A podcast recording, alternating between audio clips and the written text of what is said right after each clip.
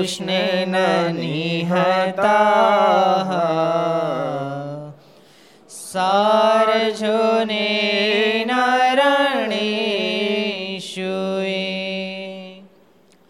प्रावर्त्य ईशान्त्यसुरा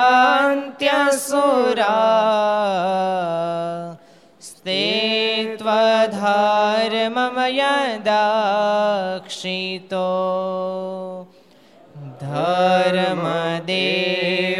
तदा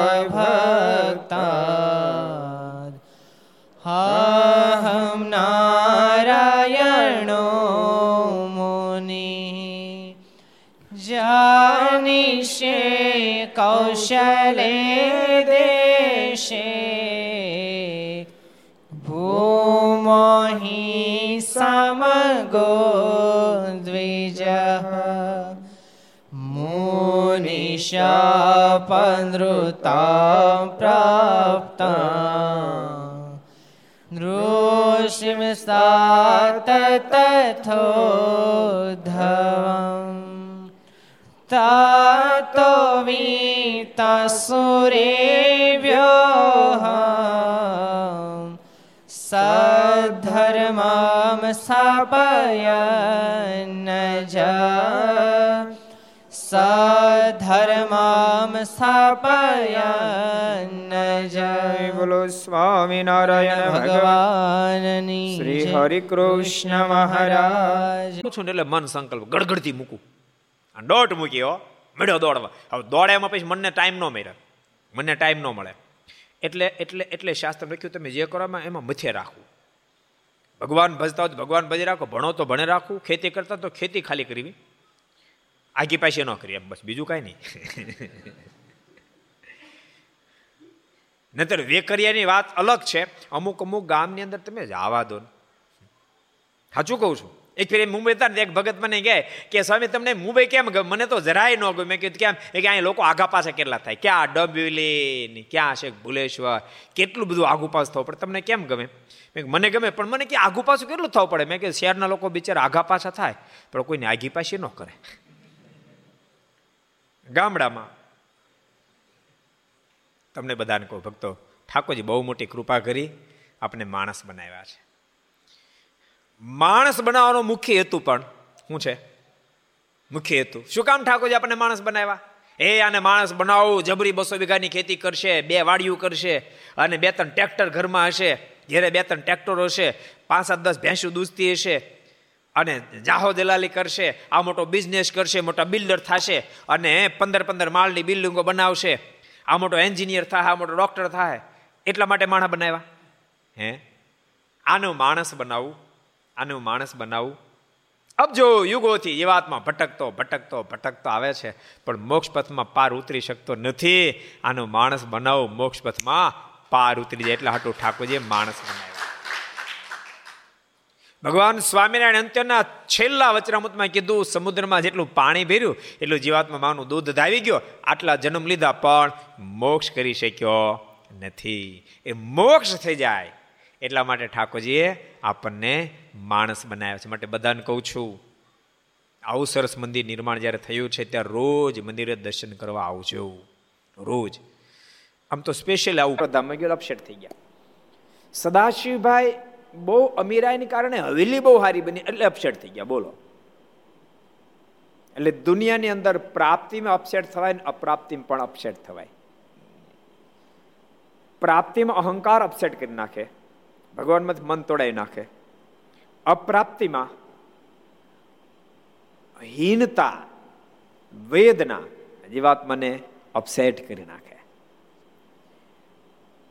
પ્રાપ્તિમાં અપ્રાપ્તિમાં એ વ્યક્તિ સેટ રહી શકે, એ બેલેન્સ જાળવી શકે, જેને સત્સંગનો જોગ હોય, એ બેલેન્સ જાળવી શકે ને તો બેલેન્સ જાળવું બહુ જ કઠણ હોય છે. સદાશિવભાઈને હવે એટલી બધી મગજમાં ઘૂસી ગઈ. તે વડતાલ આવ્યા બહુ પ્રસિદ્ધ પ્રસંગ, એટલે વિસ્તાર નહીં કરું, પણ સદગુરુ ગોપાળન સમય જેવા વાતો કરે. તમે કલ્પના કરો જે મહાપુરુષની સામર્થ્ય કેટલી? ભગવાન સ્વામિનારાયણ તરીકે સ્વામી, તમારી સામર્થ્ય કેટલી? મારે રહેવા દો ને સભામાં વાત કરી બરાબર નથી. તો મહારાજ કે, ના સ્વામી, તમે કહી દો સ્વામી કહે મહારાજ, આપના ભજનથી ભક્તો, આ લિંક છે ને, એ બહુ મહત્વની છે. આપના ભજનથી, આપની કૃપાથી આ વાત સદૈવને માટે પકડી રાખવાની. જે કાંઈ છે આપના ભજનથી ને આપના સંબંધથી, આપની કૃપાથી. કૃપાનાથ એટલી સામર્થ્ય પ્રાપ્ત થઈ છે. આપ તો બહુ દયા કે ધરતી પર પધાર્યા. પણ કદાચ નાયવન મને એકલો મોકલ્યો હતો ને, તો પણ બધું જ આ સત્સંગનું કાર્ય પૂર્ણ કરીને પાછો અક્ષરધામમાં આવત. કેટલી સામર્થ્ય. અનલિમિટ કેટલી? અનલિમિટ સામર્થ્ય. એ સામર્થ્ય આવી ક્યાંથી? પ્રગટ પુરુષોત્તમ નારાયણના ભજનથી. એ વાત વિચારીને તો આપણને મહારાજ મહોભાવ થશે, મહારાજમાં પ્રીતિ થશે, આપણી નિષ્ઠા દ્રઢ થશે. ક્યારેક સંતોના પ્રસંગ થકી ને ક્યારેક એના વાતથી આપણને નિષ્ઠાનું દઢીકરણ થાય. તે આટક્યા ભાંગ્યા. જાંબુડાની ભેગા મલોય પડ્યા ખાબી ગયા હાથ ને પગ ને બધા ભાંગીને ભૂકો થયા. અને પછી ઈ મલો બધા રોતા રોતા રામ પ્રતાપભાઈ પાસે આવ્યા રામ પ્રતાપભાઈ ને કહે છે કે તમારા ભાઈ કાલ તો એકના કાંડા ભાંગ્યા બધાને ભાંગી નાખ્યા કે અને ત્યારે રામ પ્રતાપભાઈ કે મારા ભાઈ તો સ્વયં ભગવાન છે તમારે હાજુ થવું તો એટલે જ આવ્યા છીએ તો કે પ્રાર્થના કરો કરો પ્રાર્થના હાજા કરશે અને બધા મલો રડતા રડતા પ્રાર્થના કરે હે ઘનશ્યામ અમારી ભૂલ થઈ ગઈ, અમારા ગુનાને માફ કરો ને હાજા કરો. ખૂબ જ્યારે પ્રાર્થના કરી, ત્યારે હાથ ભાંગ્યો તેને હાથ ઉપર હાથ ફેરવો પગ ભાંગ્યો ઘા તો ઉપર હાથ ફેરવો. અને બધા મલોને સાજા એમે કર્યા હતા. ગંગારામ મલ, પણ એને બહુ સમય થયો. પછી એમ કોઈ મલકુસ્તી કરી જ નથી કે.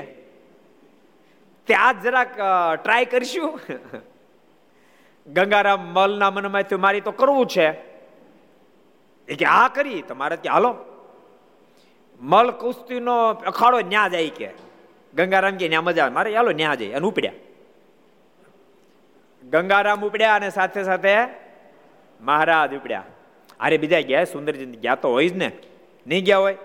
એ બધો સમુદાય ઉપડ્યો. અને મલખાડાને જબરજસ્ત મલ કુસ્તી આરંભી. ઓલો ગંગારામ ગંગારામ મારને ઊંચીને ગોળ ગોળ ફેરીને આમ આમ ઘા કરે. માથા પર ફેરીને ઘા કરે. બી સેકન્ડ મારે સામે ઊભા હોય. આઠ દ ફેરે એમ ઘા કર્યો. મલ કુસ્તીની એક એક રીતિ હોય. એ મલ જીત્યા કોણ કહેવાય?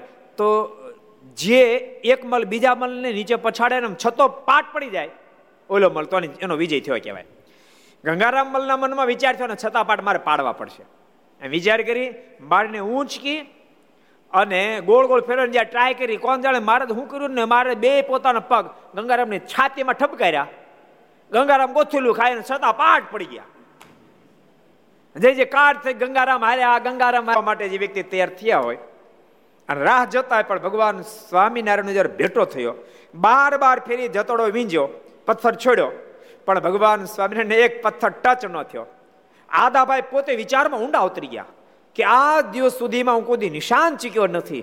આ મારા જતડાના માધ્યમથી હજારો પ્રાણીઓ, પક્ષીઓને તો માર્યા પણ હજારો માણસોને મેં ખોપડીઓ ફાડી નાખી છે. પણ આજ મારો જતોડો નિશાન કેમ ચૂકી રહ્યો છે? સમજાતું નથી. ત્યારે ભગવાન સ્વામિનારાયણ કે આદાભાઈ આ તમારું નિશાન નહીં પડે, આજ અમે નિશાન પાડવા માટે આવ્યા છીએ. વળતા ભગવાન સ્વામિનારાયણ આદાભાઈને સામે જોયું. આદાભાઈના હાથમાંથી જતડો હેઠો પડી ગયો, વૃત્તિઓ ખેંચાઈ ગઈ. જેમ લો ચુંબકમાં લોઢું ખેંચાય, જેમ લો ચુંબકમાં લોઢું ખેંચાય એમ. આદાભાઈ ભગવાન સ્વામિનારાયણ બાજુ ખેંચાયા. અને આદાભાઈ તમામ હિંસા વગેરે ત્યાગ કર્યો. મારે એકાંતિક ભક્ત બની. આ કથા તમે સાંભળતા એક એ ક્યાંથી ક્યાં પહોંચે મારે તમને કહેવું છે? કે ભક્ત કેટલો કેટલો ફેરફાર કરી શકે છે? જીવન કેટલું બદલાવી શકે છે? આ દાદાભાઈ એક ફેરી મહારાજ માનકુવા પધાર્યા હતા.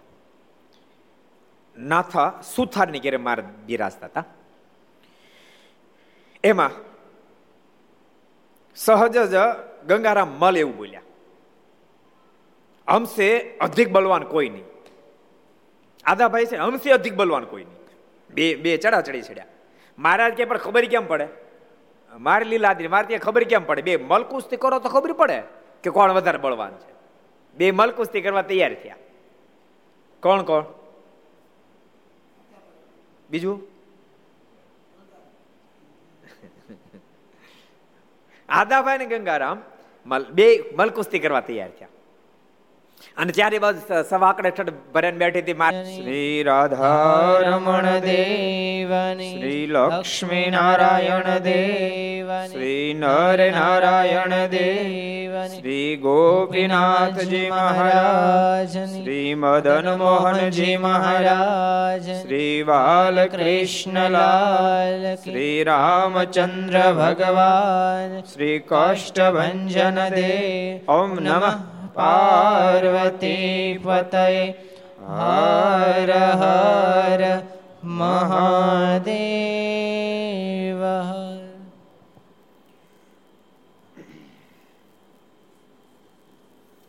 સર્વાવતારી. ઈષ્ટદેવ ભગવાન શ્રી હિરણા સાનિધ્યમાં તીર્થધામ સરદારના આંગણે વિક્રમ સંત બે હજાર છોતેર અધિક આસો સુધી ચતુર્થી રવિવાર તારીખ વીસ નવ બે હજાર વીસ ઘરસભા અંતર્ગત શ્રી હરિચરિત્ર ચિંતામણી લક્ષ ચેનલ કર્તવ્ય ચેનલ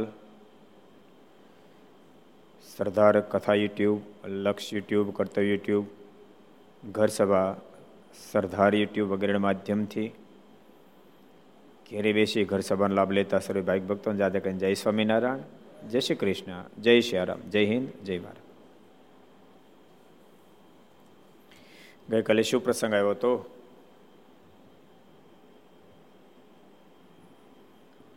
બધાને ખબર છે માટે પૂછવું નથી.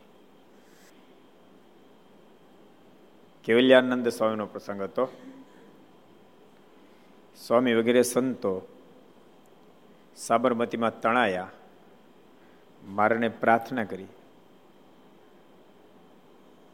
મારા જહાજ લઈને આવ્યા. પણ એમને ત્યાંથી દિવસમાં એક બે ફેરી તો નીકળવાનું થાય કે ન થાય? હે? તો રોડ ઉપર નીકળો, બહારથી પાછા જયસમણે નીકળી લેતા. નથી કે હું બહારથી પૈકી લાગી લઉં છું. તો ઠાકોરજી, જો તમે બહારથી પૈકી લાગી લ્યો ને, તો અંતકાળે આવશે ખરા વિમાન લઈને. બહારથી કે, ભગત જય સમનારાયણ બાય બાય, હું જાઉં છું. તમે મંદિરમાં આવશો તો ઠાકોરજી તમારા ઘર સુધી પહોંચશે અને એમ કહે છે, ભગત, ચિંતા કરીશ નહીં, તને તેડવા માટે આવ્યો. જો વિમાન લાવ્યો, આટલા બધા સંતો, ભક્તોને લાવ્યો છું. થા તૈયાર. અને માખણમાંથી મોળો કાઢે એમ દેહને છોડાવી વિમાનમાં બેસાડીને આપણને પોતાના ધામમાં લઈ જશે. એટલે પુરુષ ભક્તો, સ્ત્રી ભક્તો રોજ મંદિરે દર્શન કરવા માટે આવું એવો સંકલ્પ રાખો. તમે ઘેરે માળા કરો મંદિરે માળા કરો બહુ મોટો ફરક છે. ઘર તમારી કર્મભૂમિ છે મંદિર નિર્ગુણ ભૂમિ છે. ઘેરે લાખ માળા કરો અને એક માળા કરો ને તો એનું જાજુ ફળ થાય. જો કે માળા તો ફેરવું તો આવડતી જોઈએ નવો સત્સંગ કદાચ ન આવડતો શીખી જવાય નહીં ધીમે ધીમે કરતા આવડી જાય સમજાણું? હમણાં હમણાં બે ચાર દાડા સંતો રોકાવ ને એને બધાને કેવું કે માળા ફેરવતા શીખડાવો તો માળા કેમ ફેરવી? દંડવટ કરતા છે દંડવટ કેમ કરવા? એમાં એમાં શરમ નહીં રાખવાની, સમજાણું? શરમ નહીં રાખવાની. શીખી જવાય. એના માધ્યમથી ભગવાન સાથે પ્રીતિ થાય ભગવાનને દંડવટ કરવા જો, ઓછો ટાઈમ હોય તો નાની પદીક્ષણા ફરવી. ઝાઝો ટાઈમ તો મોટી પદીક્ષણા ફરી. બબે તો પદીક્ષણા જ તમારે, બોલો. નાની ફરી શકો, મોટી ફરી શકો. થાકીને આવે તો નાની ફરવી. દાદા, ન થાકો મોટી ફરવી. પણ આ લાભ લીધે રાખો. મોક્ષના પથમાં ભક્તો, આધ્યાત્મિક પથમાં આ માણસનો દેહ મળ્યો એ પણ મોક્ષને અર્થે મુખ્ય હેતુ એ છે. એટલે શીલ્યો દોટ મૂક્યો, મનમાં થયો ધીમું ધીમું નથી, આ મન હક નથી લેવાતો, દોટ મૂકી. અને દોડતો દોડતો ભગવાન સ્વામિનારાયણ સભા ભરીને બેઠા ત્યાં પહોંચ્યો. સભા ભરીને બેઠા હતા. એને આવતા જોતાની સાથે ભગવાન સ્વામિનારાયણ બોલ્યા, અમારો નાનો ભગત ઇન્દ્રિયા ગઢને જીતીને આવ્યો હું હું ઘણી ફેરી કથામાં કહું છું બે મહાપુરુષ ધરતી પર ન આવ્યા હોત, મહારાજ તો પધાર્યા. પણ ભગવાન સ્વામિનારાયણ સાથે બે મહાપુરુષો જો ન આવ્યા હોત, એક સદગુરુ ગોપાળન સ્વામી, બીજા સદગુરુ ગુણાતીતાન સ્વામી. બે મહાપુરુષો જો ન આવ્યા હોત, તો કદાચ આપણે ભગવાન શ્રી હરિને સમજવામાં થાપ ખાઈ જાત. એ ગુણાતીતાન સ્વામી સરસ પ્રસંગ કહો તમને. એક ફેરી સ્વામી અમદાવાદ પધાર્યા. અને નંદાનંદ દેવના દર્શન કર્યા. સ્વામી મેળા પર આસન કર્યું. બીજે દાડે સભામાં જ્યારે આવ્યા, અયોધ્યા પ્રસાદજી મહારાજ સભામાં બિરાજમાન હતા. સ્વામીની ઉંમર થઈ ગઈ એટલે સ્વામી માટે પણ ખુરશી નખાઈ દીધી. સ્વામી ખુરશી બેઠા. અયોધ્યા પ્રસાદજી મહારાજે વાત કરી કે, સ્વામી, તમે આજ વાતો કરો. સ્વામીને આજ્ઞા કરી, સ્વામી, તમે વાતો કરો. સ્વામી વાતો કરતા કરતા સ્વામી કે આકડાય નમઃ ને વાંકડાય નમઃ કે. સ્વામી કે આકડાય નમઃ ને વાંકડાય નમઃ. અયોધ્યા પ્રસાદ મારે કે, સ્વામી, આ તમારી વાત કા સમજાણે નહીં આકડાય નમઃ ને વાંકડાય નમઃ. ત્યારે સ્વામી કે સાંભળો મારા શ્રી બધાને આપ તો જાણો, પણ સભામાં કહું. આકડાય નમઃ એટલે અહીંયાથી લઈ પ્રકૃતિ પુરુષનું બધું જ નાશવંત છે, માટે એમાં મન જવા દેવું નહીં એ આકડાય નમઃ. મારે છે કે, તો વાકડાય નમઃ વળી હું સમજવું તો વાકડા એનામાં સાંભળો. અહીંયા જે કાંઈ સામર્થ્ય જણાય છે, એ પ્રગટ પુરુષોત્તમ ભગવાન શ્રી હરિની સામર્થ્ય વતે બધું બની રહ્યું છે. એવી સમજણ દળ થાય, એ વાકડાય નમઃ કહેવાય. તે મારા શ્રી ખૂબ રાજી થયા. અને સ્વામીને કહે છે કે સ્વામી, તમ જેવા સાધુના પ્રસંગ થકી જ મહારાજના સ્વરૂપનું યથાર્થ જ્ઞાન થાય, એ વિના યથાર્થ જ્ઞાન પ્રાપ્ત થઈ શકે. એટલે કે બે મહાપુરુષો આ ધરતી પર જો ન આવ્યો હોત તો ઘણી કચાશ રહી જાત. આપણે તો લાગો, યાદ રાખજો, આપણે તો એંધાણીયામાં હલના નાખીએ છીએ. આપણે તો હાક્યા સહજાનંદ સ્વામીની જાય સહજાનંદ સ્વામીની જાય અને મારનો જય જય કાર થયો. ગંગારામ મલ હળવળી જ્યાં ઊભા થતા હતા, ટ્રાય કરતા ત્યાં મારને સમય તેજ તેજ, તેજના પૂજો પથરાતા જોયા. અને ગંગારામ મલને મારનો પૂર્ણ નિશ્ચય થઈ ગયો. મારના પગમાં પડ્યા કૃપાનાથ, આપને કોણ જીતે? આપ તો સ્વયં સર્વેશ્વર પરમેશ્વર છો. માલિક ગંગારામ મલને એવું દેખાણું. મહારાજ, કૃષ્ણ અવતારમાં ચાણુર મુષ્ટિકની સાથે જે મલ કુસ્તી કરતા હોય એવાના દર્શન થયા અને મારના શરણાગત બની ગયા કૃપાનાથ. આજ પછી આપના સ્વરૂપમાં મને કોઈ દી સંશય થશે નહીં. આપનો પૂર્ણ મને નિશ્ચય થયો યાદ રાખજો, મુમુક્ષને નિશ્ચય થયો. ભૂક્ષણ નો થાય. ભગવાન પોસાય તેટલા પ્રતાપ દેખાડે, નહીં તો ભગવાન તો પ્રતાપ દેખાડે, કાંઈ બાકી રાખે?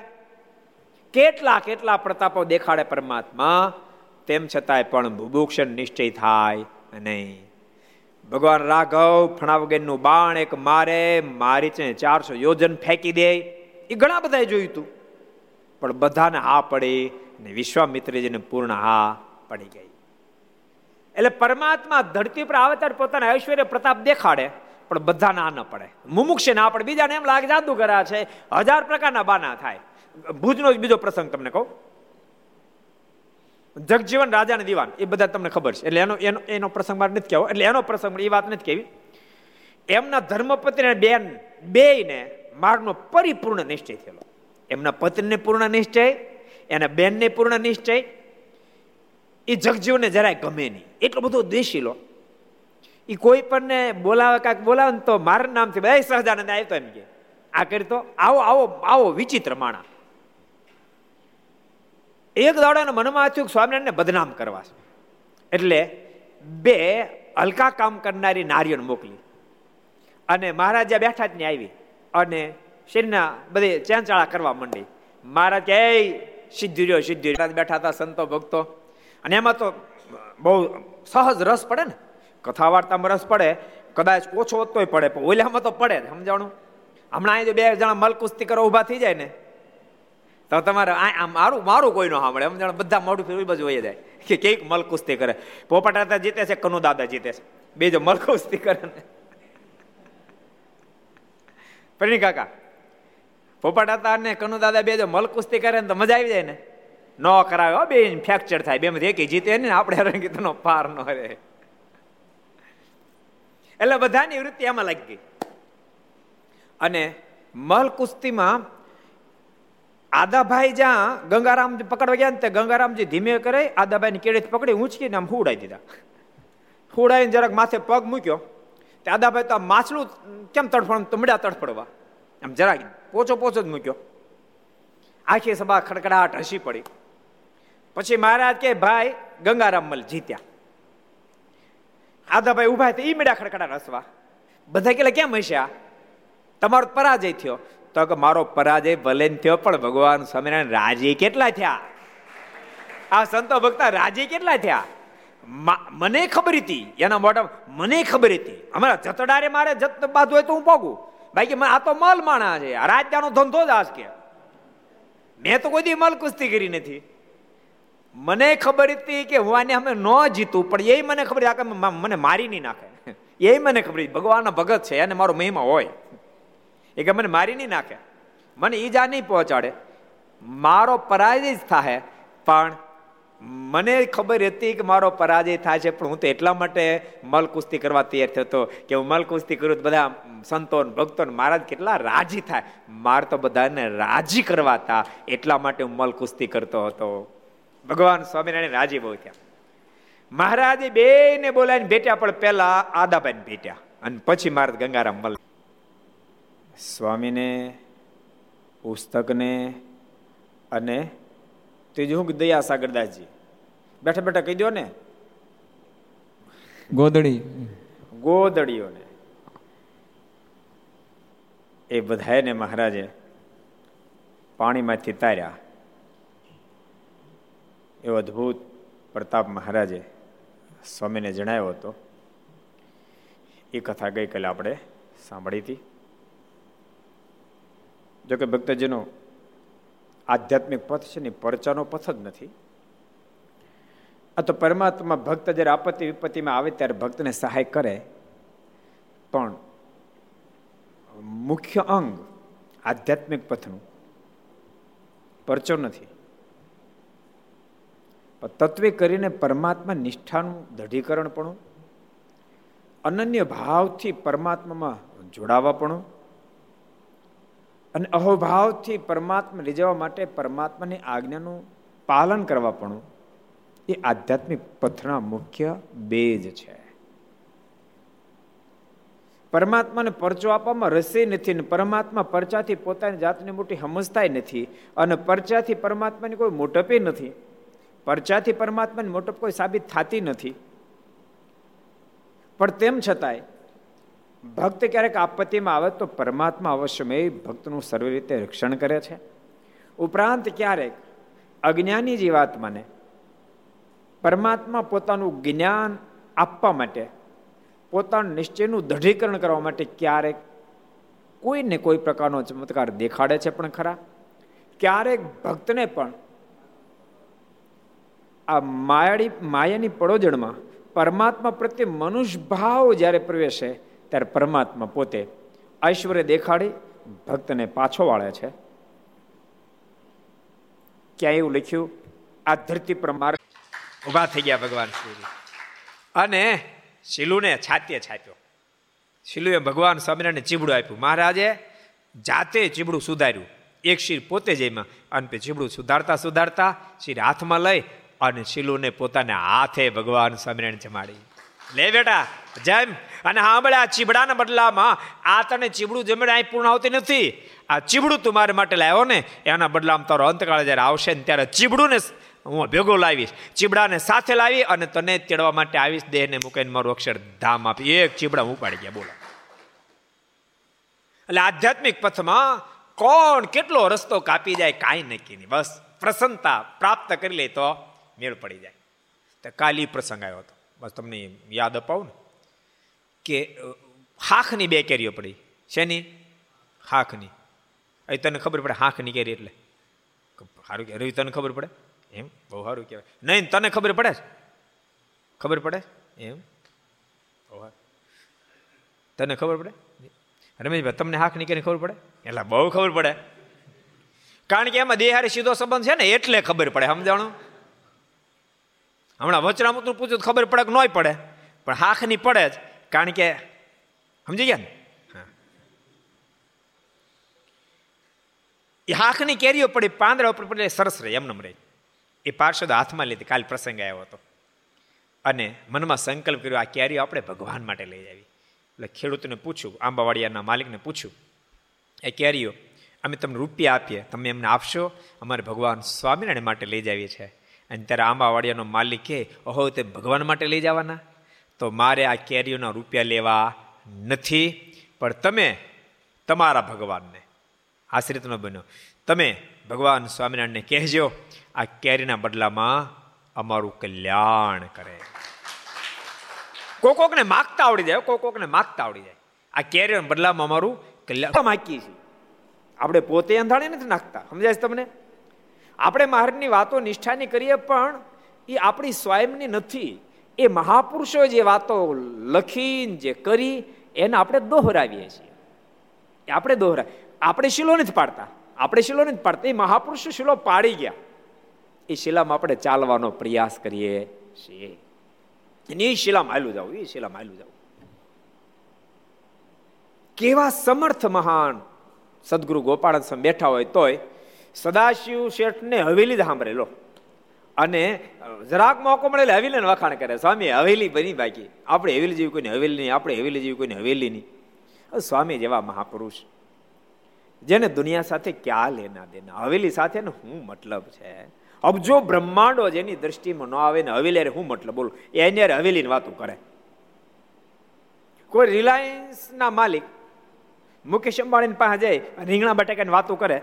મારી વાડી રીંગણા બહુ હારે છે. એ તમે જોવો તો ખબર પડે. વેત વેતના રીંગણા. ભરથું થાવે રીંગણા છે. અરે બીજા આખું આખું શાક એવા રીંગણા. તમે ફરી આવો તો ખબર પડે.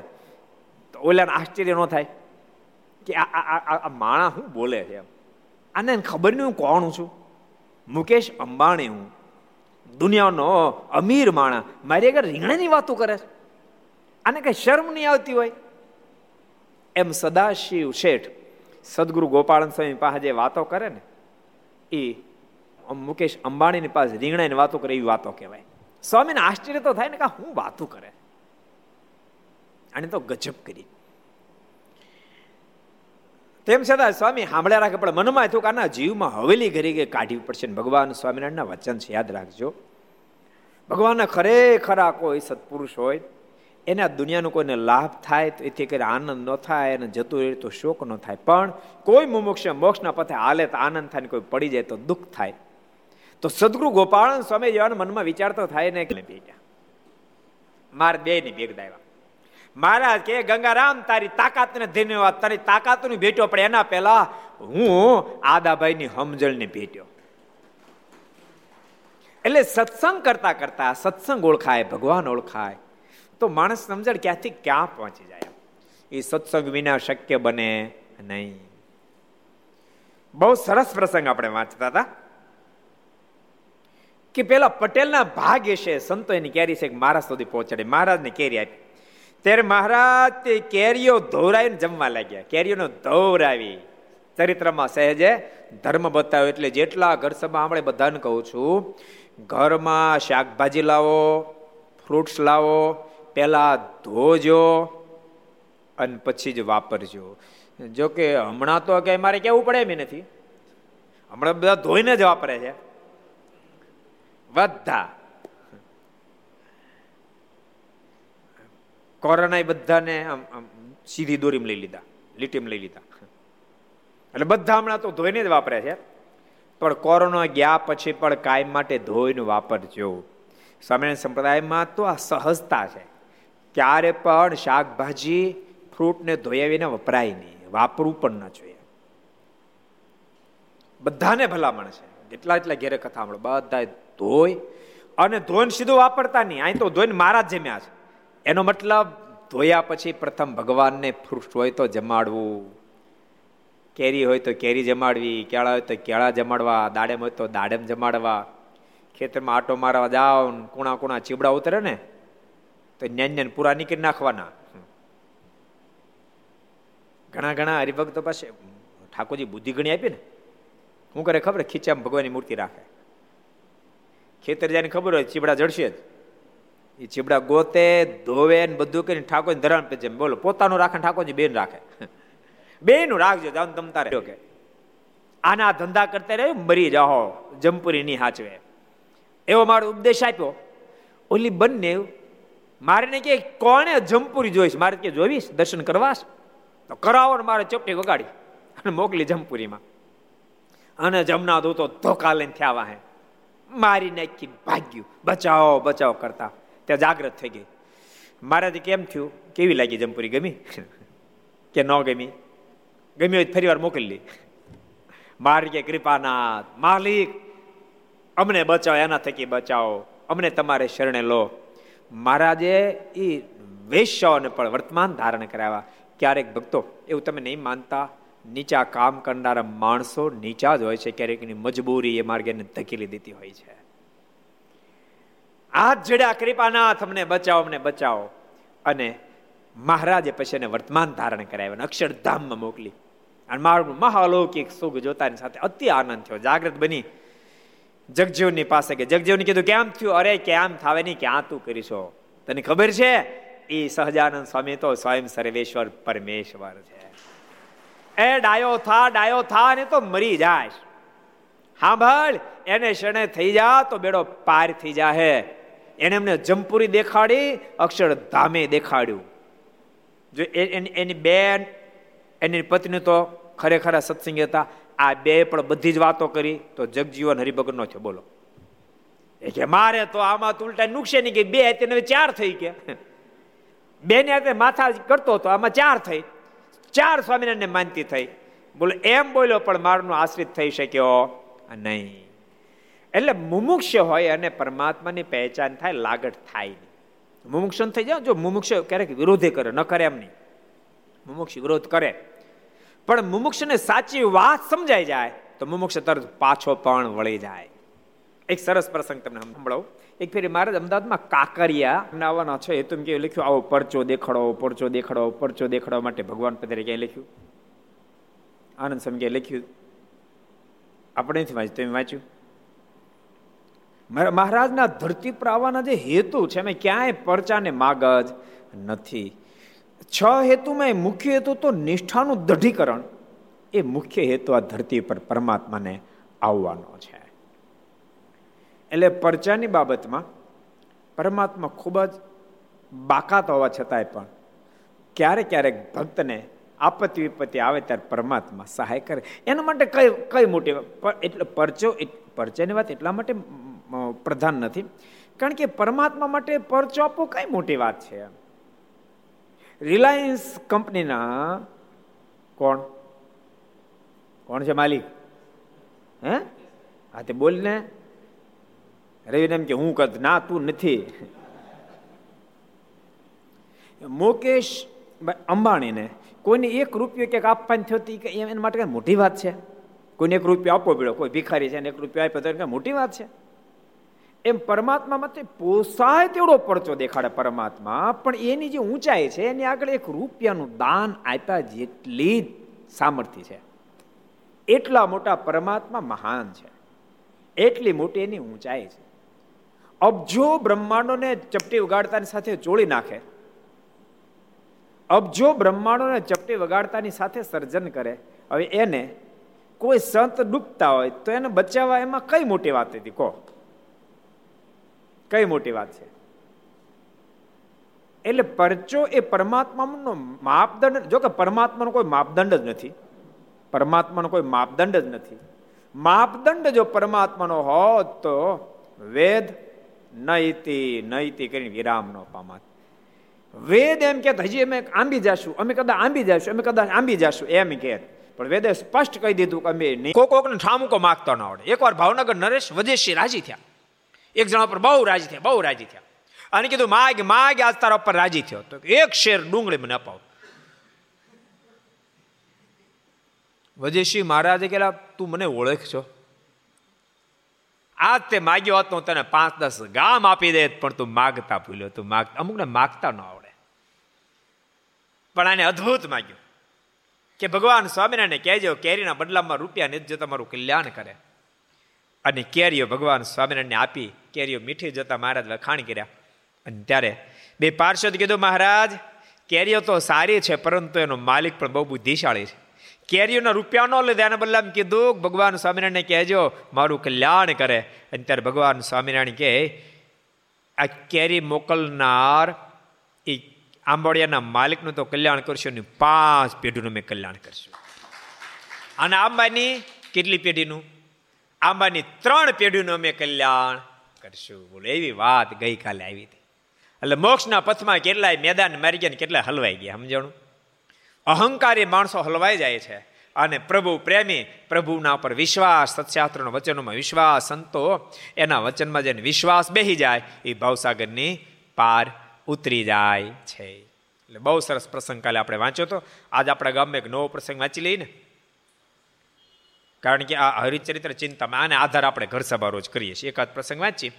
બાકી ભગવાનની બીજી વાતો કરીએ, જીવન જીવન વાતો કરીએ. તમારે લક્ષ ચેનલ આવે છે? આવે છે? તો તો સારું કહેવાય. તો તમને આદેશ કરતો જાઓ. રોજ ઘર સભા સાંભળજો. નવથી દસ આવે છે.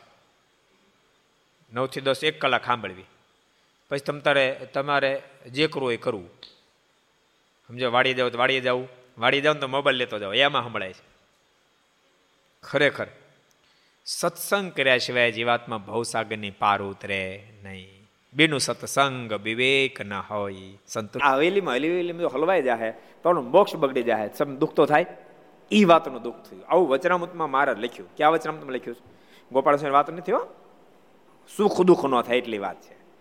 પ્રાપ્તિથી, જગતના પદાર્થની પ્રાપ્તિથી આનંદ ન થાય ને જગતના પદાર્થ નો મળેથી કંઈ શોક ન થાય. પણ મોક્ષના પથે કોઈ હાલે તો આનંદ થાય, ન હાલે તો એ ભાઈ એ ભાઈ એ ભાઈ, આમ રેજો બહુ બહુ નમતો નહીં તો આ બાજુ જોઈ લો, આજ આજ પાર્ષદો મેદાન માર્યા. કોને ખબર આ વચનામૃતની કોને ખબર છે? કોણ કે છે? વાહ સાધુજન સ્વામી ઊંચી આંગળી કરી. હાચી કરી? સાચી કરી તો કહી દે લ્યો. મધ્યનું છેતાલીમું. મધ્યનું છેતાલીસમું વચનામૃત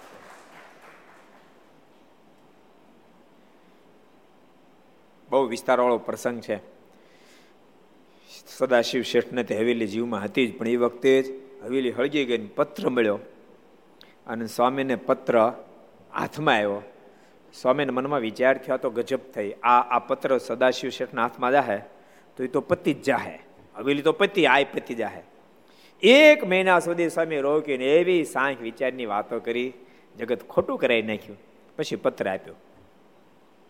લ્યો સદાશિવ, આ પત્ર વાંચો. પત્ર વાંચ્યો પણ મોઢે રેખા ન બદલી.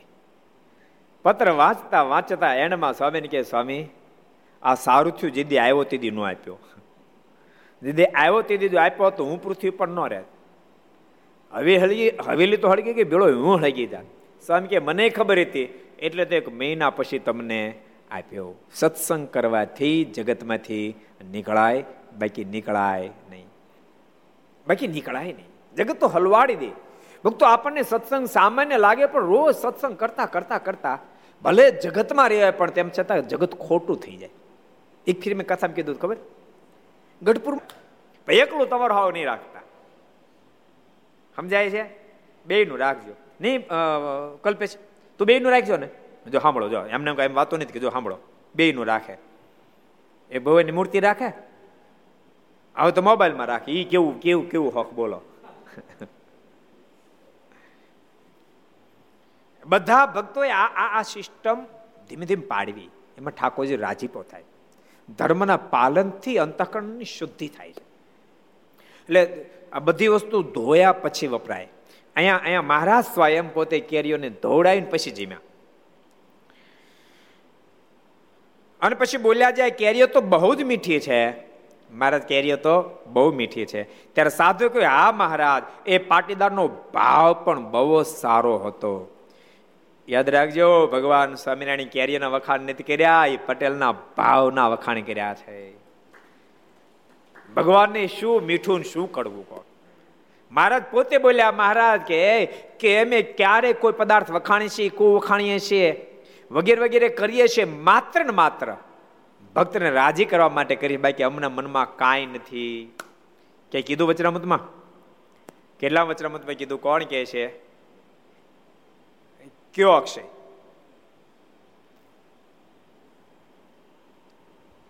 પ્રથમનો અઢારમું વચનામું પ્રથમનું અઢારમું. તમે કહેશો?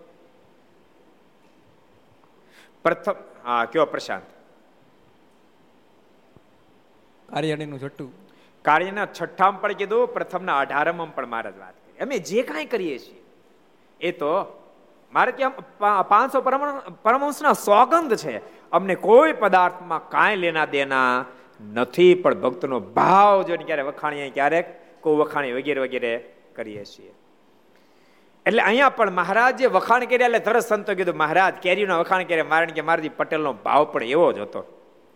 પછી મહારાજ તે કાંકરિયાની કિનાર બિરાજમાન હતા. બહુ સરસ પ્રસંગ. એ વખતે કેશવ વિપર, બહુ મોટા પંડે ચાર વેદના ભણેલા, બહુ મોટા વિદ્વાન. ચારે બાજુ અમદાવાદમાં એનું નામ. એ કેશવ વિપર બહુ મોટા વિદ્વાન, ચાર વેદના ભણેલા અને બહુ મોટું નામ. એમને કોઈ સંન્યાસી માર્ગ પ્રત્યે બહુ જ અણગમો કરેલો. એટલે એને એને લઈ અને કાકરી આવ્યા. અને બેફામ મળ્યા બોલવા કે શું આ બધા થતી ગાદરા છે? તે બાબરો ભૂત વશ કર્યો છે. કાંઈ કોઈ મેલી વિદ્યા સિદ્ધ કરીએ છે. જેને કારણે હજાર લોકો તમારામાં ખેંચાય છે. આ બધા ધતિંગ બંધ કરો. એમ કહીને સંસ્કૃતમાં મળે બોલવા. અને મારે કહે, હું તમને પ્રશ્ન પૂછું અને ઉત્તર આપો. મારે કે અમને કાંઈ સંસ્કૃત સંસ્કૃત આવડતું નથી કે. કયો તમે ગુજરાતી ઉત્તર આપશું. મારે કે તમને સંસ્કૃત આવડતું, આ તમારા શિષ્યો તો મોટા મોટા વેદના આચાર્યો કહેવાય છે. અને તમને સંસ્કૃત નથી આવડતું. મારે અમને કાંઈ નથી આવડતું. તમે કહેતો જો આ આ ચારણનો યુવાન છે ને સોળ સત્તર સત્તર વર્ષની ઉંમર છે, કયો તો એને એને ચારે વેદ આવડે છે કે. મેલા ગેલા વસ્ત્રો પહેરેલા, બુદ્ધિ થોડી માપે, મંદ બુદ્ધિ. મારે કે, આને ચારે વેદ આવડે છે કે? અને અમે એની પાસે શીખીએ છીએ કે અમે તો છીએ, અમે સ્ટુડન્ટ છીએ. ટીચર તો આ છે કે. તેમ કહો તો બોલે. કેશુ એ પર કે એને શું આવડે કે? વેદ કાંઈ નાની વાત છે કે? વેદ ગમે ને આવડે? અરે વેદ ભણવા માટે તો જિંદગી આખી ઘસી નાખે. ત્યારે વેદ આવડે હજી તેની સત્તર અઢાર વર્ષની ઉંમર છે. પછી ત્રી વર્ષ ભણે ને ત્યારે ચાર વેદનો પારંગત બને. એમાં ક્યાંથી એને ચારે વેદ આવડતા હોય? મહારાજ કે, ભાઈ જરાક આને સંભળાવો ને. ચાર વેદ સંભળાવો ને. ઓલે શરૂ કરી દીધા નોન સ્ટોપ અને ધાણી ફોટે એમના મોઢામાંથી વેદની રૂચાઓ મળી નીકળવા. ઓલો તો જોઈ જ રહ્યા, કેશવજી, આ શું કહેવાય એમ? થોડી વાર થાય એ અટક્યા. નહીં આંબીએ નહીં આંબીએ નહીં આંબીએ. પરમાત્મા એટલા મોટા એટલા મોટા એટલા મોટા. કેટલા મોટા? એના માટે શબ્દ નથી. એટલા મોટા. એટલા મોટા પરમાત્મા છે, એના માટે સ્પર્ચો બહુ સામાન્ય વસ્તુ છે. પરચાથી પરમાત્માનો માપદંડ નીકળે નહીં. પરચો તો પરમાત્મા આપે. પરચો તો એની સાથે જેનું જોડાણ થાય એ આપે.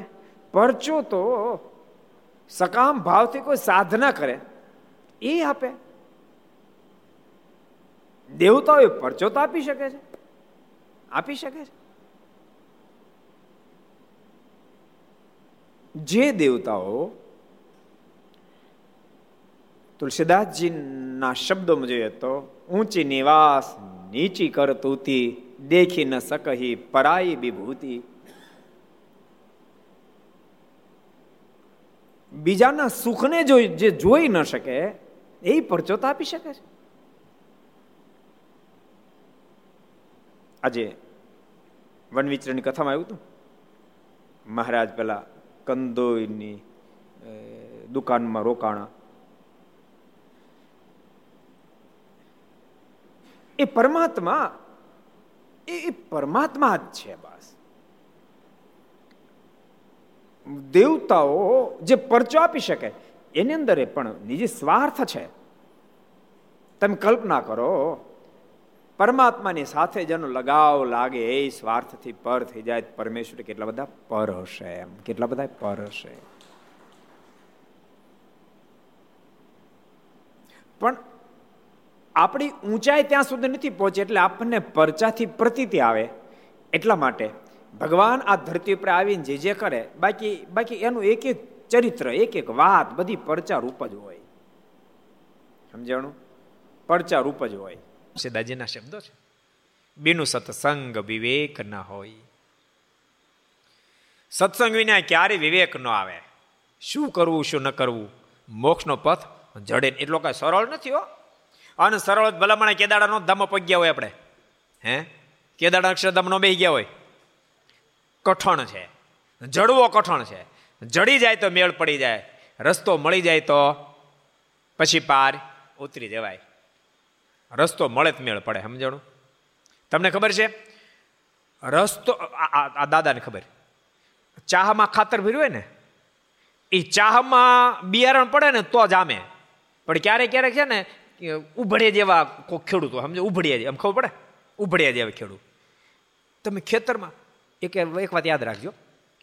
ખેતરમાં એંધણિયા ચા નાખતો હોય ને, એંધણિયા ચા ત્યાં ખબર ખેડૂત કઈ ટાઈપનો માણા છે. આને ખેતરમાં કેટલું કેટલું ઉત્પાદન આવતું છે. જેના દોરી છઠ એંધાણિયા હલના નહીં.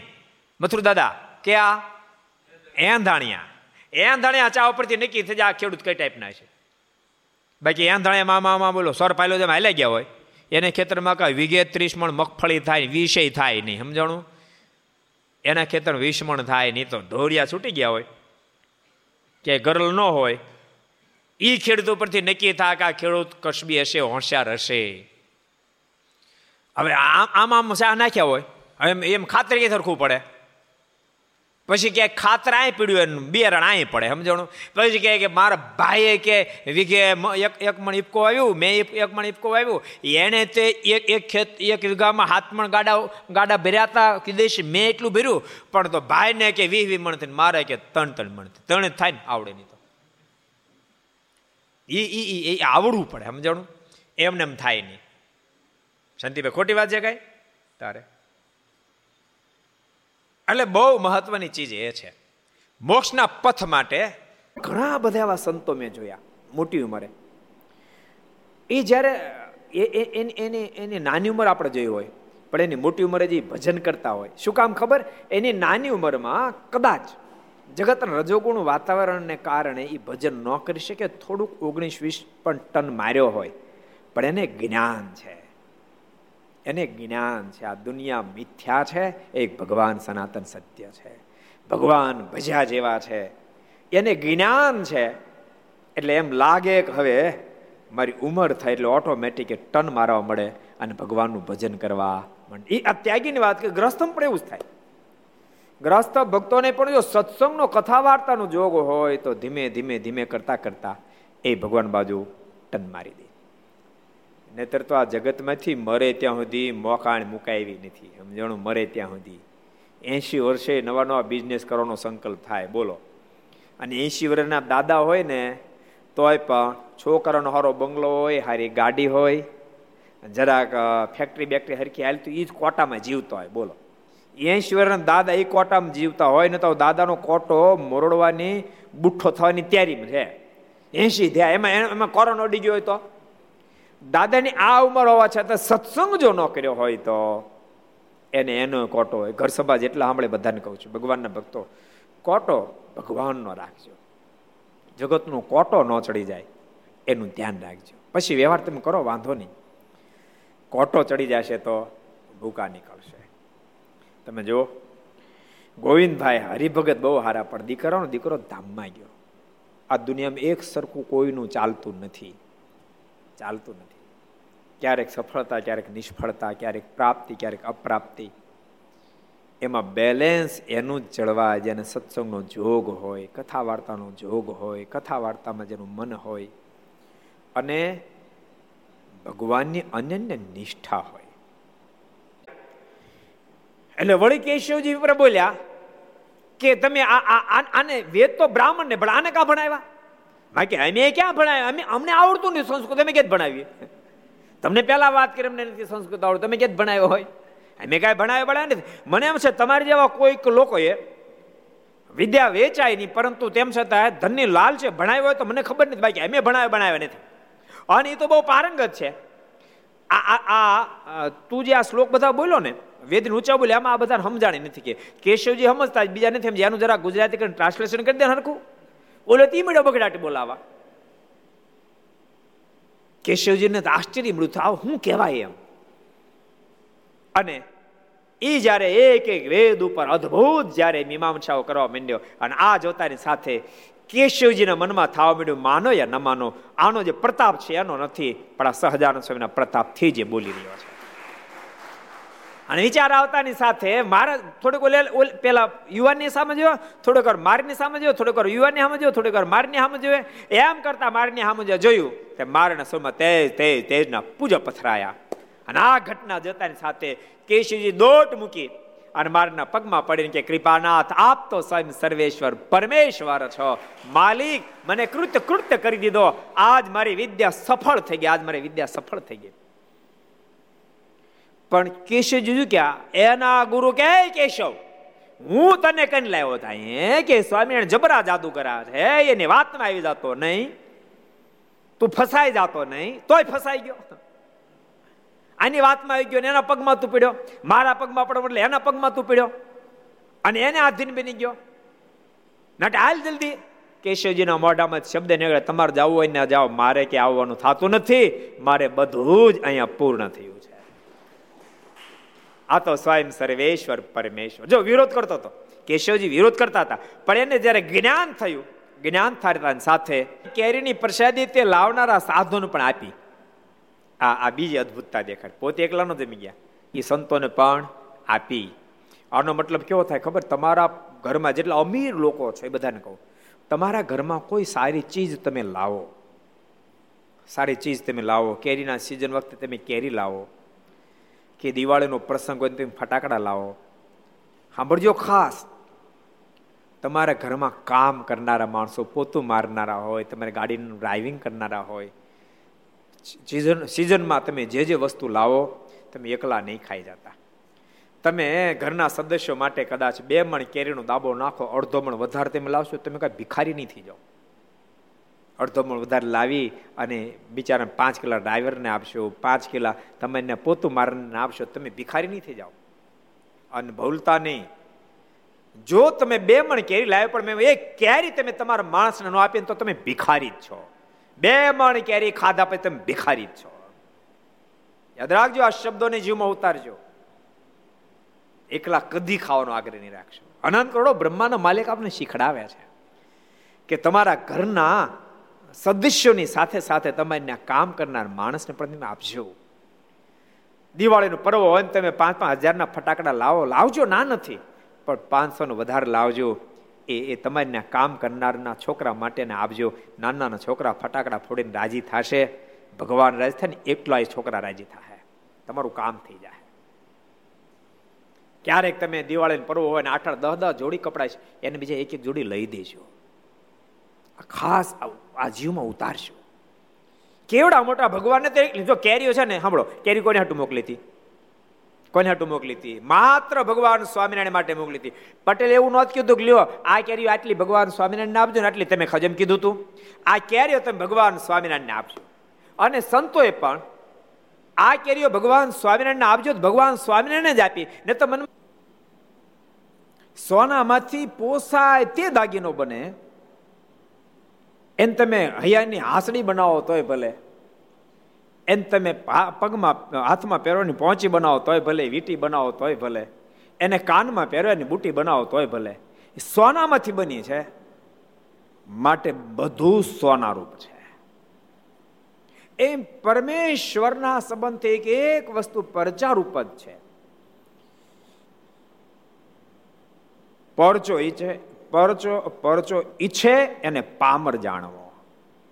માને, પામર જાણો એનો મતલબ હજુ એને પરમાત્મા તત્વ સમજ્યામાં જ નથી થયું કેવાનો મતલબ? પામર જાણો એટલે પાપી જાણો એમ નહીં. પણ હજુ એ બાળક સ્થિતિમાં છે. પરમાત્માને પરચાથી માપે ત્યાં સુધી બાળક સ્થિતિમાં છે. પરંતુ તેમ છતાંય પરમાત્મા એ બાળક સ્થિતિના નહીં પણ પ્રતીત આવે એટલા માટે અને ક્યારેક ભક્તિની રક્ષાને માટે પરમાત્મા પોતે કાંઈ ને કાંઈ પરચો દેખાડે, પ્રતિતિ લાવવા માટે. ખરેખરી પ્રતિતિ ત્યારે આવી કહેવાય? પછી પરમાત્મા, યાદ પછી જ ભક્તપણો આવે. પરચાથી પ્રતિતિ આવી ત્યાં સુધી ભક્ત નથી સમજો એ સમજ્યો.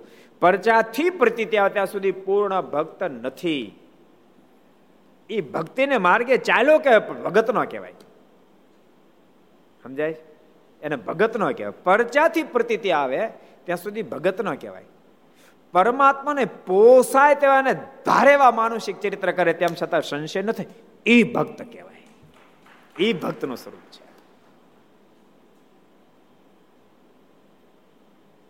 એટલે પરચાથી પ્રભુમાં જોડાણ થાય, ત્યાં સુધી કાચું કામ છે. ભગવાનને કહી દે કે આપને યોગ્ય લાગે આવા ચરિત્રો કરો. મને કાંઈ સંકલ્પ નહીં થાય. એ ભક્તનું ઓરિજિનલ સ્વરૂપ છે. ઓરિજિનલ સ્વરૂપ છે. ભક્તો, સાધન મહત્વના છે, પણ સાધન કરતા કરતા આપણને ભગવાન રાજી થાય મુક્તિનું અનુસંધાન રહે તો બધા સાધન ભક્તિરૂપ બની જાય, મુક્તિ કરતલ બની જાય. આપણે આપણે અહીંયા અહીંયા આ મંદિર કર્યું. તેમાં કેટલાય ભક્તો ધનથી સેવા કરી, કેટલાય તનથી સેવા કરી, કેટલાય મનથી સેવા કરી. તેમાં આમાં કામ કાઢી જવાના, સમજણું? કામ કાઢી જવાના. આ ભરતી ભરી, ત્યારે હું આવ્યો ભરતી ભરે ખબર? હા હા. દહ દહ ફૂટ ભરતી ભરવી. મને એમ છે, તમારા પોતાની ઘેરે ભરતી ભર્યો તો એટલી ન ભરો, બોલો. કોણે ભરી ગામમાં? કોલો મને. કોણે દસ ફૂટ ભરતી ભરી? ભરી કોયા આખા ગામમાં કોઈ ભરી? દસ મણ દસ મણ નહીં. દસ ફૂટ. દસ મણ તો આટલી જ થાય. દસ દસ ફૂટ ભરતી ભરી. યાદ રાખજો, કદાચ તમે ઘેરે ભરતી ભરો. પણ ઘેરે ભરતી ભરો ને અહીંયા ભરતી ભરવામાં ઘણો મોટો ડિફરન્સ છે. અહીં મંદિર કર્યું ને તો આ મંદિરના માધ્યમથી જેટલા ભગવત તન મન ધનથી સેવા કરી બધા એના માટે મુક્તિ કરતલ બની જાય અને ઠાકોર અંતે તેડવા માટે આવશે. ભગત, હાલો તમે તમારું ટ્રેક્ટર લઈ મારા મંદિરમાં ભરતી ભરતા હતા. કોઈને એમ કે છે, ભગત, હાલ ઓલા ટ્રેક્ટર ઠલવી જતા તે તું પોળી કરતો હતો. કોઈને એમ કહે છે કે હાલ ભગત, તારી પાસે શરીરમાં શક્તિ નહોતી, પણ ઊભો ઊભો રાજી થતો. રાજી થાય તો ઉપાડી જાય, બોલો, રાજી થાય તો ઉપાડી જાય. એ કઈ એ કઈ નાની વાત નહીં તો રાજી થવું? અમુક અમુક લોકો તો દુઃખી, બીજાને સુખી જોઈને થાય છે. બોલો, રાજી થવું કઠણ કામ છે. એટલે જે પણ રીતે મંદિરની અંદર સેવા કરી છે, બધાય મોક્ષના પથમાં પાર ઉતરી જાય. એટલે આજ પણ આપણે એક નાનકડો પ્રસંગ અહીંયા, વેકરિયા ગામને આંગણે સાંભળીએ. શું કહે છે? એકવાર શ્રીજી મહારાજ ગુજરાતમાંથી ચાલ્યા તે રસ્તામાં એક ગામ આવ્યું. તેમાં સત્સંગીનું ઘર હતું, ત્યાં જઈને ઉતર્યા ને રાત્રે ઉપદેશની વાર્તા કરી. પછી મહારાજે તે હરિજનોને કહ્યું, અમારે સવારે વહેલા ચાલવું છે. ત્યારે તે હરિભક્ત કહે, મહારાજ, કાલ બપોરે જમીને ચાલજો. મહારાજ ત્યાં અમારે વહેલું આવવું મારે કે, મહારાજ, કાલ બપોરે ઠાકો જમાડીને પછી જાજો ને. આ જ વ્યક્તિને બેલેન્સ રહે, બાકી ભલભલાન બેલેન્સ ચુકાઈ જાય. બહુ અદભુત પ્રસંગ છે.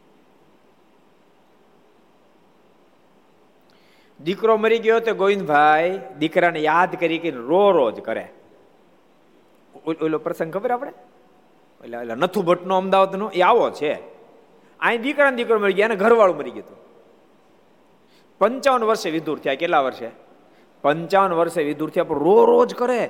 એટલા બધા દુઃખી થઈ ગયા. એના ઘરવાળાનો અગ્નિ સંસ્કાર ન કરવા દે. કે ન હળગાવા ન દો. કે બોલો, ખરેખરા ભગત હળગાવા ન દો. બધા બહુ બહુ પ્રકારે મનાવ્યા. પણ કોઈ રીતે માને નહીં હળગાવાનો ન દો. પછી એને પકડીને ઘરમાં પૂર્યા. પછી ઘરવાળાનો અગ્નિ સંસ્કાર કર્યો. પણ આને તો અન્ન જળ બધું છોડી દીધું. બધા હરિભક્તો મનાવે કે ભગત, જગત તો નાશવંત છે. અને ક્યાં કોઈ અમર પટો લઈને આવ્યા છીએ? કાં તો વિધવા થાય કે વિધુર થાય બેમાંથી એક તો થાય જ. બેમાંથી એક તો અહીં દુનિયાનો ક્રમ છે. એ બધા ભક્તો સમજાવે. ભગત એમ માનો. નથુ ભટ્ટ રોતા રોતા હિબકા ભરતા ભરતી તમારા મરી જાય તમને ખબર પડે. એમ કે પોક મૂકે, બોલો. હરિભક્ત બહુ મનાય, પણ એકના બે જ ન થાય. એ જ વખતે મહારાજ બરાબર જેતલપુર પધાયેલા એટલે દામોદર શેઠને બધાના મનમાં થયું કે આપણે મહારાજ પાસે લઈ જાય નથુ ભટ્ટને મહારાજ પાસે લાવ્યા. અને સંતો કીર્તન બોલતા હતા. અરે શ્યામ, તમે સાચું નાણું બીજું સર્વે દુઃખદાય જાણું. એ કીર્તન બોલતા હતા સુખ પામી રે સખી, સુખ પામ્યું તો શામળિયાને શરણે જાતા સુખ પામી. સંસારીનું સુખડું જુઠ્ઠું આવે ને જાય. એ કીર્તન હાલ તો ત્યાં નથું ભટ્ટ ને બધા આવ્યા એને બેહાર્યા. મહારાજ સાંખની વાતો કરી, જગત મિથ્યાની વાતો કરી. અને મહારાજે નથુ ભટ્ટને કીધું, નથુ ભટ્ટ કેમ છો? ત્યાં નથુ ભટ્ટે પોક મૂકી. વિચાર કર્યો તો વીહ કેરી છે, તેમાં બે ચાર તો આપણે ખાઈ જઈ મારે ક્યાં ખબર કેટલી આપી છે. પણ સંતો પણ એક કેરી ન લીધી. અને બધી જ મારને આપી અને મહારાજે પણ પોતે જમ્યા. પણ એમાંથી સંતોને પણ પ્રસાદ રૂપ કેરીઓ આપી. તે પછી થોડાક વર્ષે તે પાટીદાર માંદો થયો. એ પટેલ બીમાર થયા. ને દેહ મેલ્યો. મરવાનું બધાને છે. ત્યારે શ્રીજી મહારાજ વિમાન લઈને તેને તેડવા પધારે બોલો, કેરીઓને બદલે વિમાન ઉતાર્યું. વિમાન લઈને ભગવાન સ્વામિનારાયણ તેડવા માટે પધાર્યા. ત્યારે તે પાટીદારે મારાના હાથમાં પાકેલ કેરીઓ દીઠી. એ પાટીદારને મારાના હાથમાં પાકેલ કેરીઓ દેખાણી.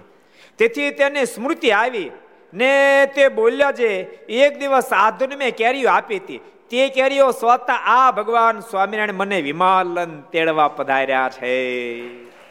ઓહો કે વર્ષો વીતી ગયા. હું તો ભૂલી ગયો તો. હું તો ભૂલી ગયો તો. વર્ષો પહેલા ભગવાન સ્વામિનારાયણ માટે મેં સંતોની કેરીઓ આપી હતી. એ જ ભગવાન સ્વામિનારાયણ એ જ કેરીઓ લઈને આજ મને વિમાનની સાથે તેડવા માટે પધાર્યા છે. તેની ભેગો હું તેમના ધામમાં જાઉં છું. એમ બોલતો થકો તે દેહ મિલીને ભગવાનના ધામમાં સીધાયો. એવી રીતે અદ્ભુત કથા થઈ. આવતીકાલે આપણે આગળની કથા જોશું. એ શબ્દોની સાથે આવો. આપણે પાંચ મિનિટ પ્રાર્થના સાથે ધૂન કરશું. સ્વામી નારાયણ નારાયણ નારાયણ સ્વામી નારાયણ નારાયણ નારાયણ સ્વામી નારાયણ નારાયણ નારાયણ સ્વામી નારાયણ નારાયણ નારાયણ સ્વામી નારાયણ સ્વામી નારાયણ સ્વામી નારાયણ સ્વામી નારાયણ સ્વામી નારાયણ નારાયણ સ્વામી નારાયણ સ્વામી. એટલે જે એ લેવલે પહોંચ્યા એવા ભક્તો જ્યારે ભગવાન માનુષિક ચરિત્ર કરે ત્યારે એમ કે, કૃપાનાથ, આપ ગમે તેવા માનુષિક ચરિત્ર કરશો, મને કાંઈ નહીં થાય. મને કાંઈ નહીં થાય.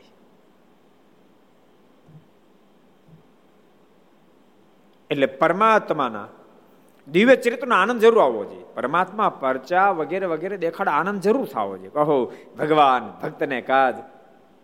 કેવા કેવા ચરિત્રો કરે આનંદ જરૂર થવો જોઈએ. પણ માત્ર પરચાથી આનંદ થાય અથવા તો દિવ્ય ચરિત્રોથી આનંદ થાય તો માનુષિક ચરિત્ર પરમાત્મા ધરતી પર વિચરણ કરતા હોય ત્યારે જોઈને સંશય થાય અને પરમાત્મા ધરતી પર વિચરણ ન કરતા હોય એના એ માનસિક ચરિત્રને સાંભળીને સંશય થાય. અને ભક્ત પોતાના આધ્યાત્મિક પથમાંથી પાછો હટી જાય. માટે પરચાથી પ્રભુમાં પ્રતીતિ નહીં, પણ જ્ઞાને કરીને પરમાત્મામાં પ્રતીતિ જો આવે તો મુમુક્ષને કોઈ દી મોક્ષ માર્ગમાં વિઘન થાય એટલા માટે કીધું, ઋતે જ્ઞાન મુક્તિ. જ્ઞાન વિના મુક્તિ સંવિત નથી. તમે વિદિતવાતી મૃત્યુ મેથી નાન્ય પંથા વિદ્યતે નાય ગમે એટલી સ્થિતિને પામ્યા પછી પણ જ્ઞાને કરીને પ્રભુને, જીવાત્માને સમજવા જ પડે. અને એવી સમજણને માટે સત્સંગ કરવો જ પડે. સત્સંગ કર્યા સિવાય કોઈ દી પ્રતિતિ પૂર્ણ આવી શકે નહીં.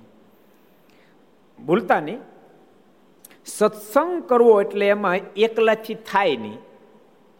એને માટે ભક્ત સમૂહ જોઈએ.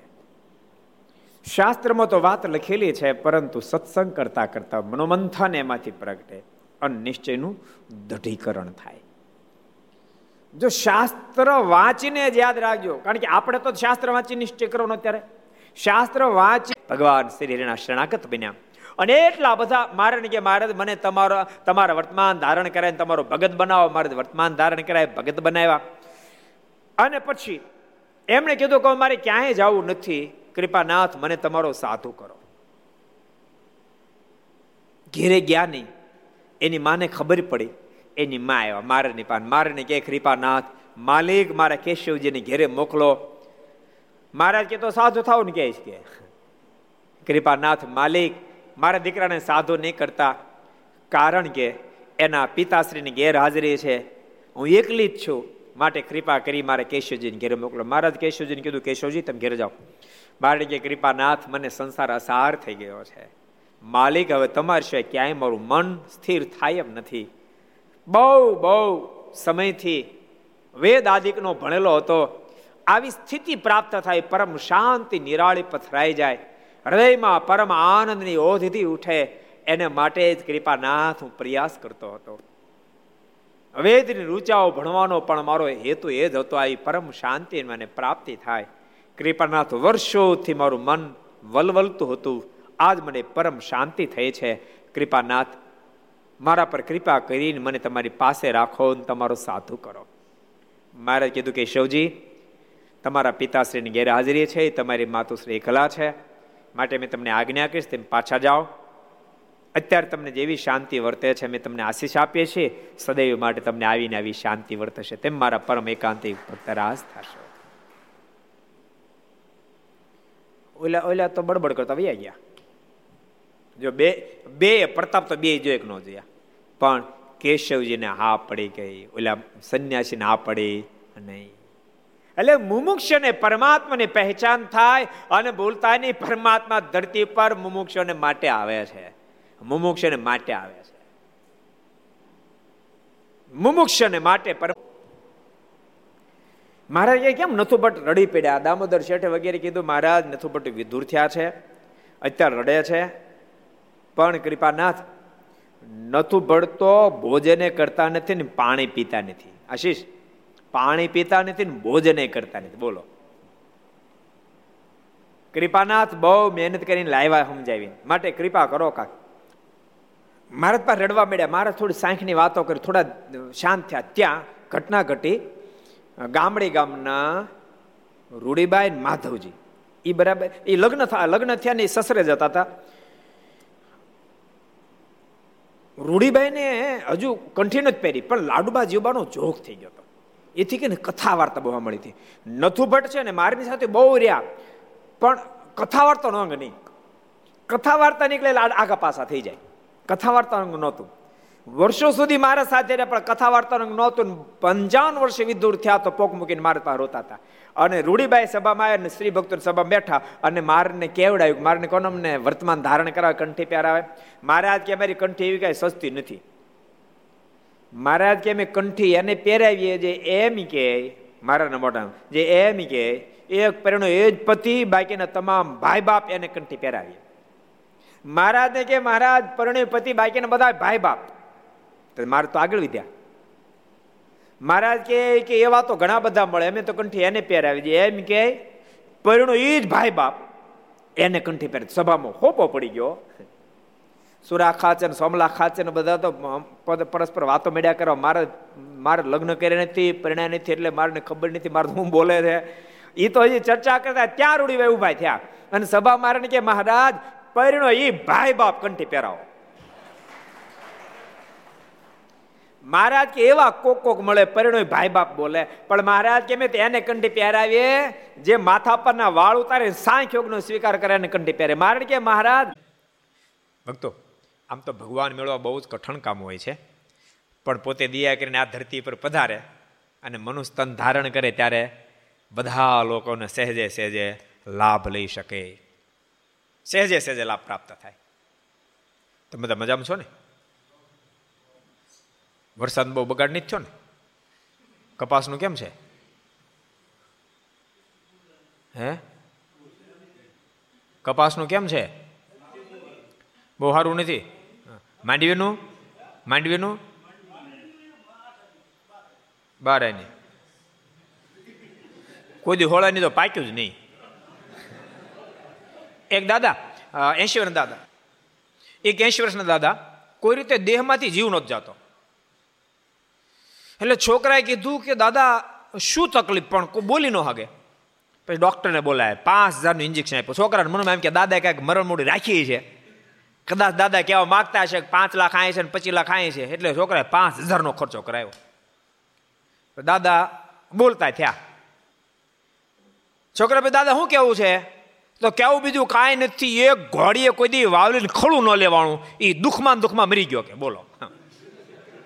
બીજું કાંઈ કહેવું એમ કે આંખ વીસી ગયો છોકરો કે મારા પાંચ હજાર રૂપિયા ગયા કે. એમાં દુનિયામાં કોઈનું બીજું બધું હરખું તો આવતું જ નથી. અને બધું હરખું આવે ને તો આપણે ભગવાન ભજીએ નથી. સ્વામી વાત તમે લખી, ઉપરા પર ત્રણ વાર હારા થાય ને, હોળાની હો, તો કોઈ મંદિર ન ડોકાય પછી. ભૂલતા નહીં. ગમે તેટલી સફળતા મળ્યા પછી તમે ભગવાન ભજે રાખો ને તો ભગવાન જીવનમાં કોઈ નિષ્ફળ થવા જ ન દે. સફળ સફળ ને સફળ કરે. જાય હમણાં રમેશભાઈ કહેતા હતા. એ કે કોરોના હાલે લોકડાઉન હાલે. પણ અહીંયા કથા કરી અને બધો ખર્ચો કર્યો અને મંદિરમાં બધી સેવા કરી અને ગામના બધા ભક્તોને રાજી કર્યા, સંતોને બધા રાજી કર્યા. તે બીજાને ઘણા બધા ડાઉન હાલતા છે. અમારા બિલ્ડીનું કામ એવું હીરાનું એવું હાથમાં પધારે છે મોમોશન લાભ ઉઠાવે છે. વરસાદ તો સારો પાક થાય એટલા માટે વરસતો હોય પણ એ બધે વરસે. પણ સાગરમાં વરસ્યાનું કાંઈ ફળ ન મળે. એમ પરમાત્મા ધરતી પર આવે ત્યારે જોગ તો ઘણા બધા થઈ જાય. પણ બાપ, અદ્ભુત, અનમોલ લાભ તો ભગવાનનો ભક્ત મુમુક્ષ લઈ બાકી પ્રાપ્ત કરી શકે નહીં. આ બધા ભક્તોની પરમાત્મા કેવી અદ્ભુત રક્ષા કરી. પછી સર્વે હરિજનો રાજી થકા ચાલ્યા. ત્યારે રસ્તામાં સાબરમતી નદી આવી. આ બીજો દેશ દેશકાળ આવ્યો મત ગયા લ્યો. ને ઉતરવા લાગ્યા. સાબરમતી નદી ઉતરતા હતા ને પાણીના વહેણ પાસે પહોંચ્યા. થોડું થોડું વહેણ હતું એટલે પાણી ઉતર, પાણીમાં ઉતરવાની તૈયારી કરતા. ત્યાં તો સમુદ્રની વહેણ આવી ને ક્યાંય નીકળી શકાય તેમ ન રહ્યું. સમુદ્રની વેળ આવી, ચારે બાજુ પાણી ભરાવા માંડ્યું. અને ગોઠણ હતું, ત્યાંથી કેડું પ્રેમ આવવા તણાવી પોઝિશન થવા માંડી. ને ગાડી તથા બળદને માણસો સર્વે તણાવવા માંડ્યા. ગાડી તણાણી, બળદે તણાણા, માણસો પણ તણાવવા લાગ્યા. તે સમયે સૌ મારની સ્તુતિ કરવા લાગ્યા છે. મારને પ્રાર્થના કરવા માંડ્યા, હે મહારાજ તમે દર્શન આપીને જેમ અમને દાવા નળથી ઉગાર્યા, તેમ આ સમયે પણ અમારી રક્ષા કરો. કૃપાનાથ દાવા નળમાંથી આપે જ ઉગાર્યા, બચાવ્યા. તો આ પાણીમાંથી પણ આપ જ અમારી રક્ષા કરો. હે ધર્મનંદન, હે હરિકૃષ્ણ, હે કૃપા સિંધુ હે દીનબંધુ, હે અધમ ઉદ્ધારક. એમ સ્તુતિ કરતા હતા. તેવામાં શ્રીજી મહારાજ પ્રત્યક્ષ પ્રમાણ પધાર્યા. હે ધર્મનંદન, હે હરિકૃષ્ણ. હે કૃપા સિંધુ હે દિનબંધુ હે દમ ઉદારક ભગવાનને આર્ત નાથી પ્રાર્થના કરતા. ભક્તો, હું વારંવાર કહું છું, જીવનની અંદર ક્યારે ઉત્તર ચડાવે કાંઈ નક્કી નથી. જેનામાં ક્યારે ઓચિંતા, આપત્તિઓ, વિપત્તિઓ આપણને ઘેરી લે કાંઈ ખબર નથી. માટે ભગવાનના ભક્તોને પરમાત્માની ખૂબ નિષ્ઠા હોવી જોઈએ. અને આપત્તિ, વિપત્તિમાં પરમાત્મા ઉપર નિષ્ઠા રાખી આર્તનાથથી પ્રભુને પ્રાર્થના કરશો તો આપજી નારાયણ સ્વામી નારાયણ સ્વામી નારાયણ નારાયણ નારાયણ સ્વામી નારાયણ નારાયણ. નારાયણ સ્વામી નારાયણ નારાયણ નારાયણ સ્વામી નારાયણ નારાયણ નારાયણ. સ્વામી નારાયણ સ્વામી નારાયણ સ્વામી નારાયણ સ્વામી નારાયણ સ્વામી નારાયણ સ્વામી નારાયણ સ્વામી નારાયણ સ્વામી નારાયણ સ્વામી નારાયણ નારાયણ નારાયણ સ્વામી નારાયણ નારાયણ નારાયણ સ્વામી નારાયણ નારાયણ નારાયણ સ્વામી નારાયણ નારાયણ નારાયણ સ્વામી નારાયણ સ્વામી નારાયણ સ્વામી નારાયણ નારાયણ સ્વામી નારાયણ સ્વામી નારાયણ સ્વામી નારાયણ સ્વામી નારાયણ નારાયણ સ્વામી નારાયણ સ્વામી નારાયણ નારાયણ નારાયણ સ્વામી નારાયણ નારાયણ પરમાત્માના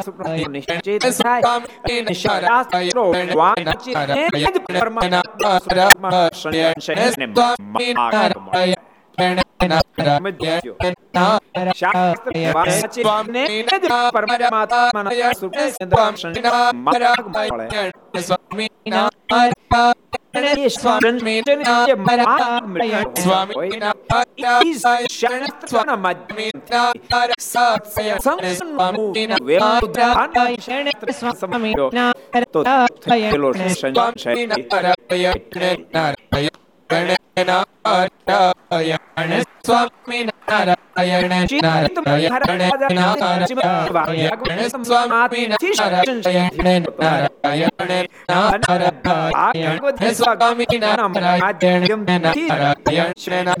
નારાયણ સ્વામી નારાયણ નારાયણ